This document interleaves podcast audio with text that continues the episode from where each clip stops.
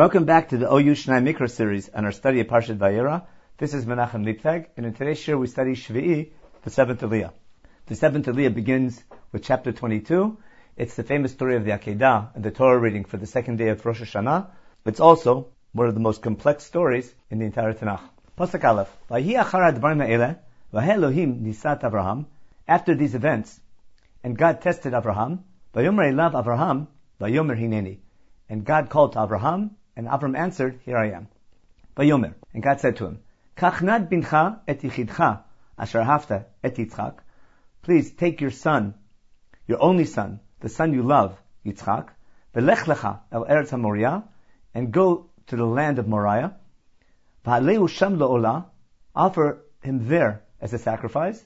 Al achad he'arim, on one of the mountains, asher amar lecha, that I'm going to tell you. In our shir today, we're not going to dare tackle all the major philosophical problems that arise in this story. However, I'd like to share with you several comments and insights as you read the psukim, especially in regard to the overall structure of the story. One general comment about how powerful the stories in Chumash are, that here we have a very short story, some 13, 14 psukim long, the story itself. And that story, even though it's very difficult to arrive at a concrete conclusion as to what message Chumash is trying to give us, there's no doubt that this story has spurred philosophical thought for thousands of years.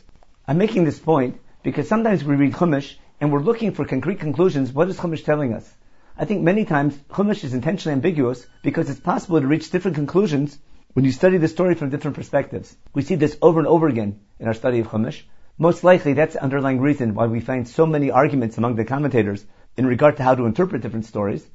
And I don't think those arguments between the commentators are arguments where we can say this commentator is correct and this one is wrong. Rather, the manner in which Chumash writes its stories spurs thought and contemplation in regard to man's relationship, both with God and with his fellow man. This commandment obviously puts Avram in a terrible dilemma. On the one hand, he's a dedicated servant of God, and if God commands him to do something, for sure Avram should do it. On the other hand, he's a father, he's a moral person, he's kind, he wouldn't kill anybody, surely not his own family member, and surely not his only son, especially not the son that he loved so much and waited so long for. So in a certain manner, this story sets these two values in direct opposition with one another, a contrast between divine command and natural morality. Why did God make such a command in the first place? Some commentators are going to relate this to the opening line of Vayhi achar hadvarim ha'eleh, after these events. Rashbam goes out of his way to explain that this entire test of Avraham and God's command that he offer his son is because of the treaty that he had made with Avimelech, as recorded in the previous story in Chumash. Rashbam claims that every time it says Vayhi achar hadvarim ha'eleh, it relates specifically to the last event. He sees that in that event, Avram made a mistake by making a treaty with Avimelech in regard to the land of Israel, because it's a land of the Plishtim that belongs to the people of Israel, and Avram had no business allowing Avimelech to remain sovereign there. He brings down several sources in Chazal that say that the reason why we lost so many battles later on to the Plishtim, throughout Navim Rishonim, and the people of Israel suffered so many defeats, was because of that treaty that Avram made. However, most other commentators understand this as a Nisayon is a test of Avram Avinu himself, in which we learn values not in relation to how we deal with other nations, but more so in how we relate to God himself. I'd like to suggest a different approach, which relates to the word Nisayon, that Chumash uses as well in the opening pasuk. Ve'Elohim nisat Abraham. And God tested Abraham. Chazal understand that this is not the only test that Abraham had to pass, that there were 10 tests, 10 nisyanot that Abraham had to endure, the first one being his very aliyah to the land of Israel. That most likely is based on what God commands him in pasuk bet, where this command to take Yitzchak to the Akedah begins with Velech lecha al eretz ha-Moriah. There can be no doubt that Chumash is linking the opening story about Avram Avinu, where God commands him to leave Ur Kasdim, Lech lecha me'artzecha mimolatetcha el ha'aretz asher arecha, to this command, which can be seen as the last story about Avram Avinu, where here it says as well, V'lech lecha el eretz ha-Moriah. From that perspective, one can study and view all the stories that take place about Avram Avinu. From that perspective, one can study all the stories that Chumash records about Avram Avinu in Parshat Lech lecha and Vayera, and understand them as God testing Abraham. But if that's true, what's the meaning of this testing? In Hebrew, there's another word for a test, as anyone in the Israeli school system knows, and that's called a Mifchan.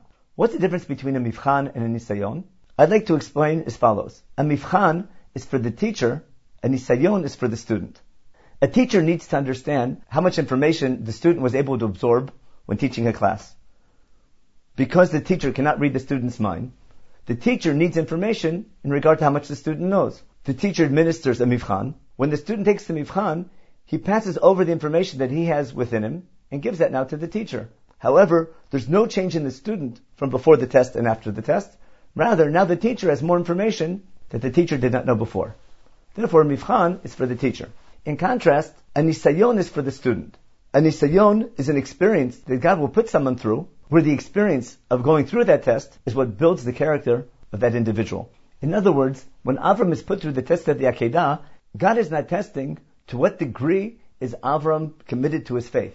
Rather, God needs to put Avram through an experience, and that experience will make him Avram Avinu. If that understanding is correct, I don't think there was any way Avram Avinu could have done the right thing. Had he offered his son as God commanded, that would have been wrong, because how could a father kill a son, especially if God promised him that that son would continue the covenant? On the other hand, if Avram told God, no, I'm not willing to kill my son, that would also be wrong. It's going against a divine commandment. No matter what Avram would have done, something would have been wrong. And God, controlling this Nisayon, is totally aware that he'll have to intervene sooner or later and help Avram out. However, it's exactly this tension between divine command and natural morality. It's that tension which is going to teach Avram Avinu and his offspring a lesson in relation to the complex nature of the relationship with God. We'll follow this idea as we continue and read through the story. Pasuk Gimel. Vayashkem Avraham baboker. Avram got up early in the morning. Vayachavosh et chamoro. Vayikach et shnei na'arav ito. Vet Yitzchak beno. He packs his donkey. He takes his two servants with him, together with Yitzchak his son. Vayivaka atzei ha'olah. He chops the wood that will be necessary to bring the sacrifice. Vayakom vayelech, he got up and he begins to travel. El hamakom asher amar lo Elohim, to the place or to the spot that God had instructed him. V'yom hashlishi, on the third day, vayisa Avraham et einav vayar et hamakom merochok. On the third day, Avram lifts up his eyes and sees the place from far away. If Avram was indeed in Beersheba, and if Har Moriah is where Yerushalayim is today, according to most commentators, Har Moriah is none other than Har HaBayit today. That's based on a pasuk in Divrei HaYamim Bet in the beginning of Perek Gimel in chapter 3 in 2 Chronicles. When Shlomo built the Beit HaMikdash, they were told that the Beit HaMikdash was built in Har Moriah. So if Avram is traveling from Beersheba to Yerushalayim, it makes sense that on the third day, he'd be at a distance where he could see Yerushalayim from far away. Jerusalem tour guides tell you that it's by Armona and Netziv, in the area nowadays called the Tayelet. Pasuk Hey, verse 5. Vayomer Avraham el Na'arav. Avram said to his servants, Shvu lechem po im hachamor. You stay here with the donkey. V'ani v'hanar na'chad ko. I and the young lad, referring to Yitzchak, we're going to go up to here. V'nishtachaveh v'nashuv alechem. Then we're going to bow down, referring to bowing down to God, and then we're going to return to you. Notice, and some commentators pick up on this, Avram is promising his servants that they are going to return. Not that I'm going to return, but we are going to return. At least there's a hint that Avram hopes that Yitzchak will survive this test. Pasuk Vav. Vayikach Avram atzei ha'olah. Avram took with him the wood for the sacrifice. Vayasem al Yitzchak beno. And he puts this wood on his son Yitzchak. Vayikach b'yodo et ha'esh v'et ha'machelet. After giving the wood to his son Yitzchak, Avram takes in his hand the fire and the slaughtering knife. Vayachu shneim yachdav. And they both walk together. Notice throughout the story, we'll be repeating this phrase, Vayachu shneim yachdav, which in itself gives the reader a sense of fraternity and love between the father and the son, and reflects his tension that Avram is facing in this difficult test. Pasuk Zayin. Vayomer Yitzchak el Avraham aviv, vayomer avi, vayomer hineni v'ni. There's a chilling conversation that takes place now between Avraham and his son. Yitzchak turns to his father and says, Daddy. And just like Avram had answered God and said hineni, Avram now answers his own son. He says hineni b'ni, here I am, my son. Vayomer hinei ha'esh v'hayitzim. I see the wood and the fire. Where's the lamb for the sacrifice? How to understand these questions very much depends on the age of Yitzchak. According to some commentators, Yitzchak is simply 3 or 4 years old, and this event takes place very soon after the party that was made for Yitzchak after he was weaned. If Yitzchak is only 3 or 4 or 5 years old, then the difficult test here undoubtedly is for Avraham, and Yitzchak, the young son, does whatever his father tells him and is totally unaware of what's really happening. If this story happens later on, which is implied by the word nar, which usually refers to a teenager, in contrast to a yeled, then it would make more sense that Yitzchak is somewhere between the age of 10 and 20. That would make this a test not only for Avraham, but also for Yitzchak. When Yitzchak asks his father, where is the lamb for the offering? Is he asking a real serious question? Is that question really bothering him? Or is he beginning already to put two and two together? And does he think that he himself is going to be the sacrifice. That's very unclear. Like many points in the story leaves those decisions to the reader himself. One small point about the word in Hebrew, ayeh, when he says, where is the Selah Olah? Ayeh doesn't mean where something is, but why isn't it here? If you're looking for the location where something is, you use the word eifo. For example, when Yosef is looking for his brothers, he meets someone in Shechem and asks him, eifo hem ro'im? He wants to know where his brothers are. Here, Yitzchak doesn't want to know where the Seh is, he wants to know why the Seh isn't here. So when you want to know why something is not here, why something isn't in the room, or someone isn't present at a gathering, you say ayeh. If I want to know where something is, like where are my keys, we ask eifo. A nice application of that is God's first question to man in Gan Eden. When he asks Adam HaRishon after he sinned, ayeka, where are you? God is fully aware of where he is. What God really wants to know is why is Adam HaRishon hiding? He's asking, where are you? Meaning, why aren't you here? God's asking Adam HaRishon, why did you run away from Gan Eden? And that explains Adam HaRishon's answer to that question. He tells God, I'm hiding, I ran away from you because of a sin. Again, that's a topic for discussion on the meaning of that story in Sefer Breshit. Let's continue now with Pasuk Tet. Vayavo el hamakom asher amar lo Elohim. And they came to the place that Elohim had told Abraham to bring the Korban. Vayiven sham Abraham et hamizbeach. When they arrived at the place, Abraham began to build the altar. Vayaroch et haitzim. He got the wood together. Vayakod et Yitzchak beno. Then he bound Yitzchak his son. Vayasem oto al hamizbeach mima'al haitzim. And then he placed his son Yitzchak on the altar above the wood. If we go back to our question before in regard to how old is Yitzchak, if Yitzchak is a young lad, 3 or 4 years old, he'll do whatever his father says, and he may be totally unaware of what's about to happen. If Yitzchak is older, if he's a teenager, then Yitzchak listening to his father and not resisting, that would make this a very difficult test for Yitzchak as well. Pasuk Yod. Vaishlach Abraham et yado. Abraham now takes out his hand. Vaikach et hamachelet. He takes the knife, lishchot et beno, to slaughter his son. As he's about to slaughter his son, finally God intervenes. But notice now how God's name is going to change in this story. Pasuk Yud Aleph. Vayikra elav malach Adonai min hashamayim, vayomer Abraham Abraham, vayomer hineni. Now a malach, an angel of God. Here God's name is Yud Kei Vav Kei. Up until now, the name of God that Chumash is used to describe the command that God gives is Shem Elokim. Now the name of God which Chumash is going to use, that's going to tell Abraham not to shech the son, is going to be Shem Yud Kei Vav Kei. The deeper meaning of all this is way beyond the scope of our short shir today. However, it's something that's definitely worth paying attention to. So again, the angel of Hashem, of Yud Kei Vav Kei, calls out from heaven to Abraham, saying, Abraham, Abraham, saying his name twice, emphatically. And as usual, how does Abraham answer? Hineni, just like he did in the beginning of the story. This repetition of Abraham saying Hineni every time God calls him and every time his son calls him is something worth paying attention to. Vayomer, Al tishlach yadcha al hanar. The angel calls out to Abraham and tells him, don't harm your child. Don't do anything to him. Ki ata yadati, because now I know, ki yirei Elohim ata, that you are one who fears God. V'lo chasachta et bincha et yichidcha mimeni. And you do not save or hold back your only son from me. Here it would seem that at this point, Avram has passed his test. God wanted him to almost shech his son, and God comes and saves him at the last minute. Pasuk Yud Gimel, verse 13. Vayisa Abraham et einav. At that moment, Abraham lifted up his eyes. Vayar v'nei ayo. He saw, and behold, there was a ram. Achar nechaz basvach b'karnav. Caught by its horns in the thicket of this bush. Vayilech Abraham v'yikach ta'ayo. Abraham went and took this ram. Vayaleu l'olah tachet b'no. He offered the ram as an offering to God instead of his son. According to many commentators, that whenever we bring a Korban Olah and the Korban Musaf that the Tzibur brings on every Rosh Chodesh in Yom Tov, the Ayah Olah reminds us of Akedat Yitzchak. Pasuk Yudalad, Vayikra Abraham Shem HaMakom Ahu Adonai Yireh. Avram called the name of this place Hashem Yireh. Soon we'll discuss what that word means. Asher Ye'amer Hayom, as it is said today, Bahar Adonai Yireh. Avram named this place God will see. That's one way to understand Hashem Yireh. As it is said today, at the time of Chumash, Bahar Adonai Yira'eh, on this mountain, on Har HaBayit, man will be seen by God. Because there's a mitzvah later on of Aliyah Beregel, Shlosh Pamim Bashana Yira'eh Kol Zchorcha Et Panei Adon Hashem. 3 times a year we don't come to see God, but we come to be seen by God, because this will be the place of the Beit HaMikdash, and Am Yisrael will come to this site to be seen by God, and this place will represent His presence. Avram already names this place based on its future destiny.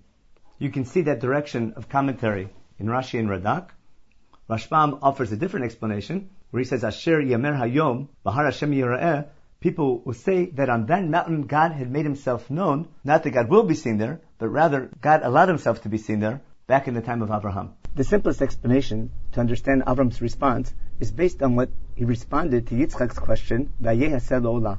When Yitzchak asked his father, where's the land for the sacrifice?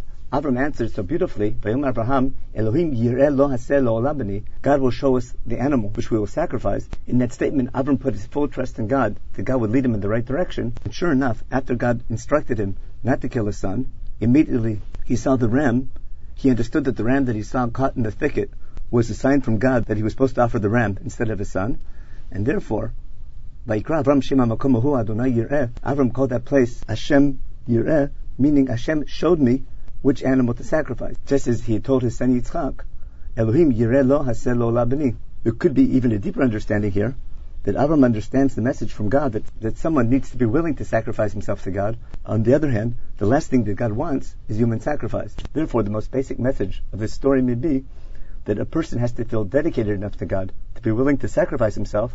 On the other hand, he has to have a total understanding that that's the last thing that God would want. In order to teach us the message that don't even think about human sacrifice, Avram goes through this test, and Chumash has to record this story in order that we know for future generations we should be willing to sacrifice ourselves for God. On the other hand, the last thing that God would want is human sacrifice itself. In that sense, when a person brings an animal instead of himself as a korban, as an offering to God, many commentators understand that when a person brings that sacrifice, it's definitely not to feed God, because God doesn't need to be fed.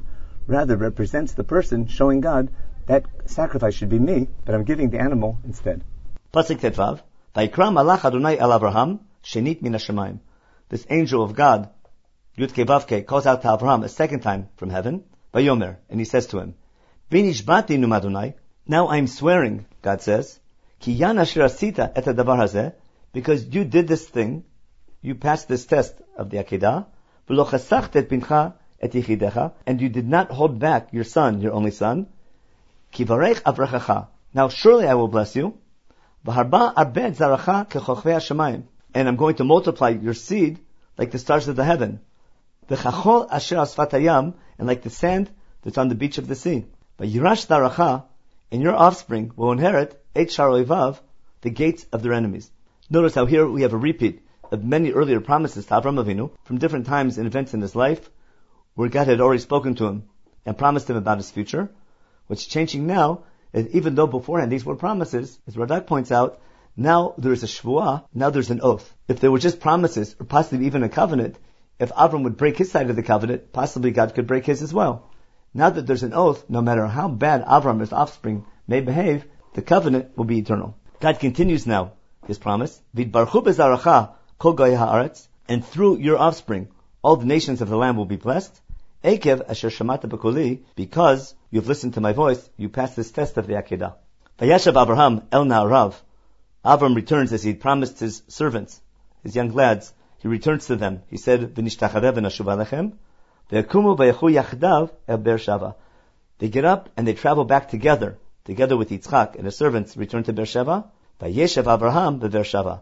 Avram returns and dwells now in Beersheva.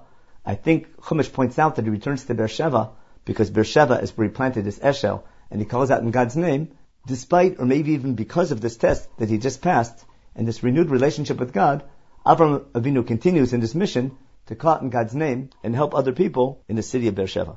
As the concluding story of Avram Avinu and his relationship with God, and this is the last time in Chumash where God speaks to Avram Avinu, I think the main point of the Akedah in relation to the covenants is the fact that now these promises have reached the level of shvuah, of an oath, and hence they become irreversible. We have phrases in this promise which remind us of Brit Bein Habterim. First of all, God's name Yud Kei Vav Kei, that your offspring will be like the stars of the heaven, Kechochvei Hashamayim, and the concept of Yerusha, conquest of the land. We also have the first promise to Abraham about being a blessing to the other nations, V'yivruchu v'cha kol mishpochot ha'adama. We have that here as well in V'yitbarchu b'zarcha kol goyei ha'aretz. The story of the Akedah concludes with the genealogies of Avram's brother Nahor, most likely brought down in order to find out about the birth of Rivka, who will be the wife of Yitzchak. Pasachah, Vayhi Achrei Advarim Eileh, after these events, Vayigad LaAvraham Nemor, it was told to Avram, saying, Hinei Yodam Milka Gamhi, Banim LaNahor Achicha.